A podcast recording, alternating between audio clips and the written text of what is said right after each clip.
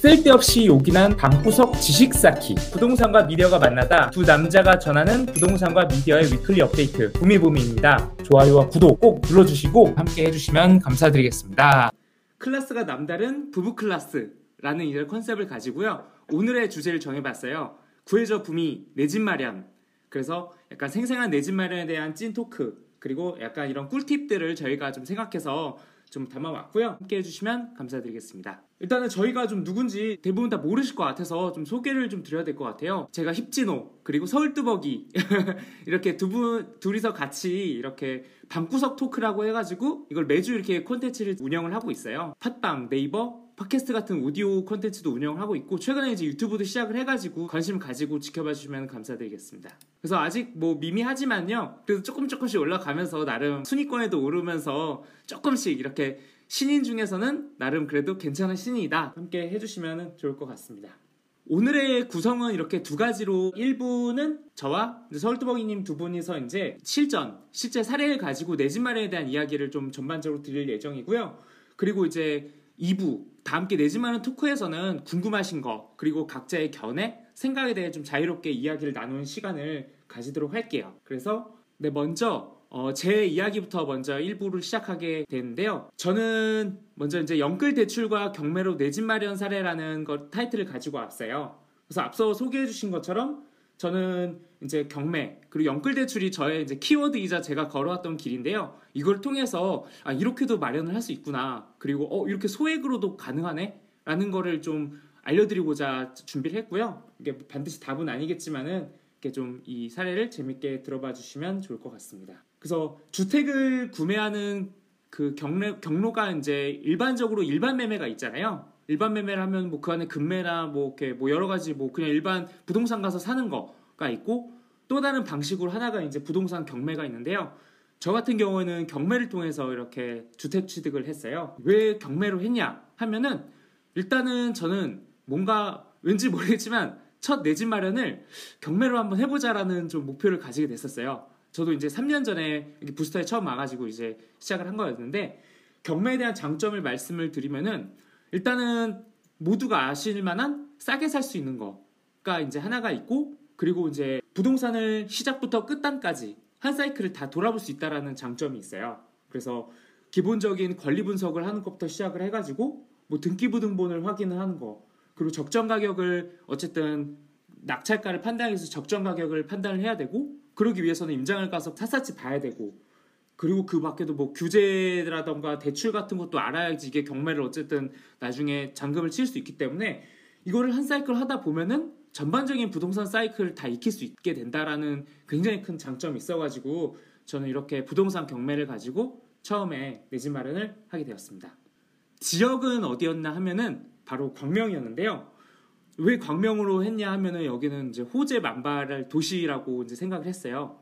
여기서는 이제 뭐 들으실 분은 많이 아시겠지만은 뭐 재건축, 재개발, 뭐 교통 각종 호재들 그리고 인근에 위치한 많은 수많은 일자리들 그리고 몰까지 다양한 이런 장점들이 있어가지고 저는 이곳에 대한 발전 가능성을 높게 봤고요. 그래서 광명에 대해서 이렇게 들어오게 되었습니다. 그리고 제가 이제 처음 이제 물건이 뜬 곳이 바로 여기였어요. 철산 7호선 철산역에서 걸어서 이제 10분 거리에 위치한 곳이었는데 여기가 21평 아파트였고 세대수로는 총 한 2,300세대 정도 되는 아파트였어요.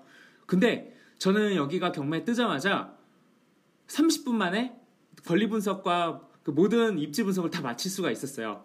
기적 같은 일이 일어났죠. 어떻게 그게 가능했을까요? 사실 여기는 제가 왔던 사전에 임장해서 와서 조사를 다 했던 집이었었어요. 그래서 되게 이게 물건이 나왔을 때 되게 반가웠었고, 어, 그래서 여기는 내가 아는 곳이다. 여기는 뭐 좋은 곳이지 하면서 기본적인 이제 뭐 것들만 파악을 하고 이미 제가 가진 정보들이 있었기 때문에 이 아파트를 바로 입찰 하기로 빠르게 결정을 했습니다. 그래서 여기는 음, 역세권이고 뭐 대단지에 초등학교 가까이에 위치해 있고 그리고 저 같은 경우는 이제 차량 주차를 되게 실거주 측면에서 되게 중요하게 생각하는데 지하 주차장이 되게 많이 돼 있고 그리고 남양의 중층에 이제 물건이 나왔기 때문에 저는 이게 굉장히 실거주 측면에서도 좋은 기회다라고 이렇게 판단을 하게 되었습니다. 그렇게 해서 이제 입찰을 했는데요. 감정가가 처음에 3억 5천 4백만 원에 나왔어요. 근데 제가 얼마의 낙찰을 받았을까요? 한번 잠깐 상상을 해보시면 아 경매가 좀 싸게 받았을까? 어떻게 받았을까 하는데 저는 3억 6,510만 원에 입찰을 했습니다. 그렇게 단독 낙찰했고요. 혼자 낙찰했기 때문에 이렇게 가져갈 수가 있었죠. 그럼 왜 이렇게 감정가보다 높게 가져왔지? 여기서 이제 경매라는 그거에 이제 팁을 하나 말씀을 드리면은요. 보통 경매에서 한번 이렇게 입찰을 안 하면은 감정가에서 20에서 30% 가격이 떨어져서 나오거든요. 그걸 유찰됐다고 하는데 그렇게 되면은 그 다음에 이제 사람들이 엄청나게 몰려들어요. 와, 싸, 떨어졌다. 나 막 사자. 너도 나도 몰려들고 경쟁이 붙다 보면은 거기서 이제 높게, 높게 쓰는 사람이 결국에는 감정가보다 높게 가져가는 훨씬 더 높게 가져가는 그런 일이 되게 비일비재해요. 특히 좋은 아파트에서는. 그래서 아예 괜찮은 아파트라고 판단이 되면은 처음부터 그냥 나 감정가보다 높게 가져가는 게 되게 좋은 전략이 될 수가 있습니다. 어쨌거나 저는 이렇게 단독 낙찰 받았고요. 그래서 이제 명도라고 하는 이제 오른쪽 위에 막 문 앞에 붙여놓은 거 보이시죠? 이렇게 해서 이제 주인분과 소통을 해가지고 또 보내드리고 이제 이렇게 관리비 체크하는 것도 좀 중요하거든요. 그래서 관리비가 지금 미납된 게 얼마다라는 것도 체크해가지고 오른쪽 아래쪽에 보시는 것처럼 경락자금 대출까지 일으켜 가지고 이렇게 이제 취득을 할 수가 있었습니다. 그럼 이제 사실 궁금한 거는 이 뭐 이렇게 어디를 받았냐던데 그래서 얼마 들었냐 그래서 뭐 돈이 어떻게 됐느냐 이렇게 그게 궁금하실 것 같아서 제 낱낱이 한번 가져와 봤습니다. 이 집이 현재 어, 현재는 얼마의 가격까지 왔는지도 뒤에 부분에서 설명을 드리도록 할게요. 그래서 말씀드린 것처럼 3억 6,510만 원에 낙찰을 받았고요. 이게 비싼 아파트는 아니기 때문에 한 1.1% 460만 원 정도 되는 부대 비용이 발생을 해서 거의 한 3억 7천만 원 정도의 이제 실 비용이 들어갔고요.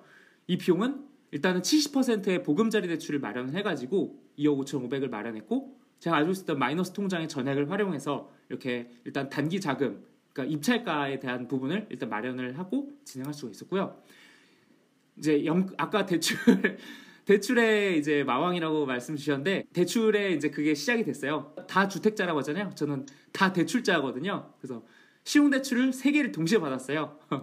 그래서 받아가지고 하다 보니까 어 놀랍게도 제가 들어간 저의 순전한 돈은 1272만 원밖에 들어가지 않았어요. 신용대출 1, 2, 3 마통 보금자료까지 비록 다섯 개 대출을 일으켰지만요. 그 대신에 이제 어느 정도 월 상환액에 대한 부담감은 좀 발생을 할 수가 있었지만 어쨌거나 저는 경, 그 시세보다 그 당시 한 3천만 원 정도 싸게 낙찰을 받아서 산 거기 때문에 그걸 고스란히 부담 없이 인테리어에 투자를 할 수가 있었어요. 그래서 또 첫 집이었기 때문에 가전이라던가 가구도 마련했고 그 비용까지 하면은 제 비용은 딱 5천만 원이 들어갔습니다. 네. 이게 팩트입니다. 팩트. 저의 사례. 5천만 원 가지고 광명 아파트. 여기서 10분 거리. 이 집은 현재 어떻게 되어 있을까요? 이게 먼저 그 처음에 낙찰 받아서 이제 갔을 때 찍은 사진이고요. 전 주인이 20년 정도 살면서 한 번도 수리하지 않은 집이어가지고 이렇게 좀 약간 시골집 같은 모습을 하고 있었는데 이것을 제가 들어가면서 인테리어 공사를 3천만 원 들여서 했고요. 그렇게 해서 이렇게 혼자 사는 남자의 그 분위기에 맞는 이런 멋진 집으로 탈바꿈을 할 수가 있었습니다. 그리고 이것 이런 집을 또 이렇게 운 좋게 네이버에 소개되기도 해가지고 이렇게 좀 좋은 의미를 가질 수가 있었고요. 이 집 같은 경우에는 현재 어 제가 입주한 게 한 거의 2년 정도 됐거든요. 집값은 현재 시 6억 6억입니다. 실거래가 기준 6억이고요. 그러면은 제가 3억 6,510만 원을 받았으니까 제가 2년 실거주를 했고 65%를 이제 집값 상승을 한 거죠. 그리고 제가 실거주를 했기 때문에 지금 매도라면 세금을 1원도 안 내고 고스란히 차익을 다 가져갈 수가 있습니다.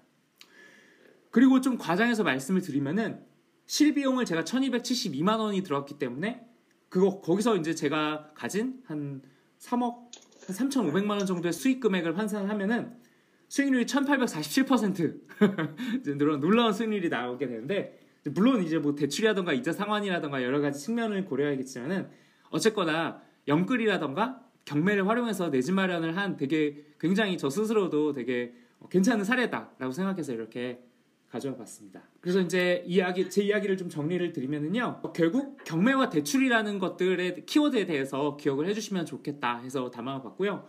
경매라는 것은 내 집을 싸게 살 수 있는 방법인데 사실은 요즘엔 사실 그냥 금매보다 좀 더 금매만큼 혹은 금매보다 비싸게 가져가는 방법 정도 되어 있죠. 워낙에 부동산 불장이다 보니까 비싸게 가져가고 있긴 하지만 부동산 A부터 Z까지 체득, 할수 있는 한 가지 이런 좋은 방식이다라는 것을 기억해 주시면 좋을 것 같고요. 좀 기억해 주시면 좋을 게 경매라고 사실 뭐 다른 부동산 규제가 적용되지는 않아요. 일반 매매랑 동일한 규제와 동일한 대출 방식이 적용되기 때문에 경매는 마치 이렇게 생각해 주시면 좋을 것 같아요. 내가 한국어를 잘하지만 외국어를 배워놓으면 좋잖아요. 평생에 걸쳐서. 그것처럼 이제 경매는 하나의 외국어처럼 주택을 취득할 수 있는 또 한 가지 방법이 될 수 있다라고 기억해 주시면 좋을 것 같고요. 그리고 이제 두 번째로 대출 같은 경우에는 대출은 저의 지론인데요. 버틸 수 있는 최대치를 끌어다가 사용을 하고 버틸 수 있는 최대치까지 늦게 갚아라 라는 거고요. 만약에 내 집 마련을 여기서 이제 하고 싶으신 분이 있으시다면은 무조건 보금자리 혹은 디딤돌 디딤돌로 갈 것까지도 없이 그냥 보금자리로 그냥 해서 마련을 하면은 전 국민 누구나가 소득 기준이랑 여러 가지 조건만 맞으면 70%까지 대출을 받을 수가 있거든요. 어느 정도 금액 상한선은 있지만요. 그래서 이렇게 받으시면 좋을 것 같고요. 그리고 대출은 갚는 게 아니에요. 대출, 주택담보대출 같은 경우에는 집을 팔 때 사는 사람이 내 빚을 갚아주는 거예요. 저는 그 차이를 가져가는 거고요. 그래서 주택 담보대출은 맥스로 받으시는 걸 무조건 고려해 주시면 좋을 것 같고 나중에 여러 가지 대출 알아보실 때 이율에 너무 집착하지 마시고요. 1, 2% 2% 사실 그거 얼마 안 되거든요. 그거 월 상환액 하면은 얼마 안 되고 중요한 것은 한도다. 한도가 어디까지 나오냐. 그러면 이율이 더 높더라도 한도가 더 훨씬 더 중요하다라는 것을 사고 가져가는 순간에도 나중에 더 느끼실 수 있을 것 같아가지고 이렇게 정리를 해볼 수가 있을 것 같습니다. 일단 제 이야기는 여기까지고 다음 이야기로는 서울뚜벅이님께서 이제 갭투자로 내집 마련사에 대해서 말씀을 드리도록 하겠습니다. 서울뚜벅이님 나와주시겠어요? 쓸데없이 요긴한 방구석 지식 쌓기 부동산과 미디어가 만나다 두 남자가 전하는 부동산과 미디어의 위클리 업데이트 구미부미입니다. 좋아요와 구독 꼭 눌러주시고 함께 해주시면 감사드리겠습니다.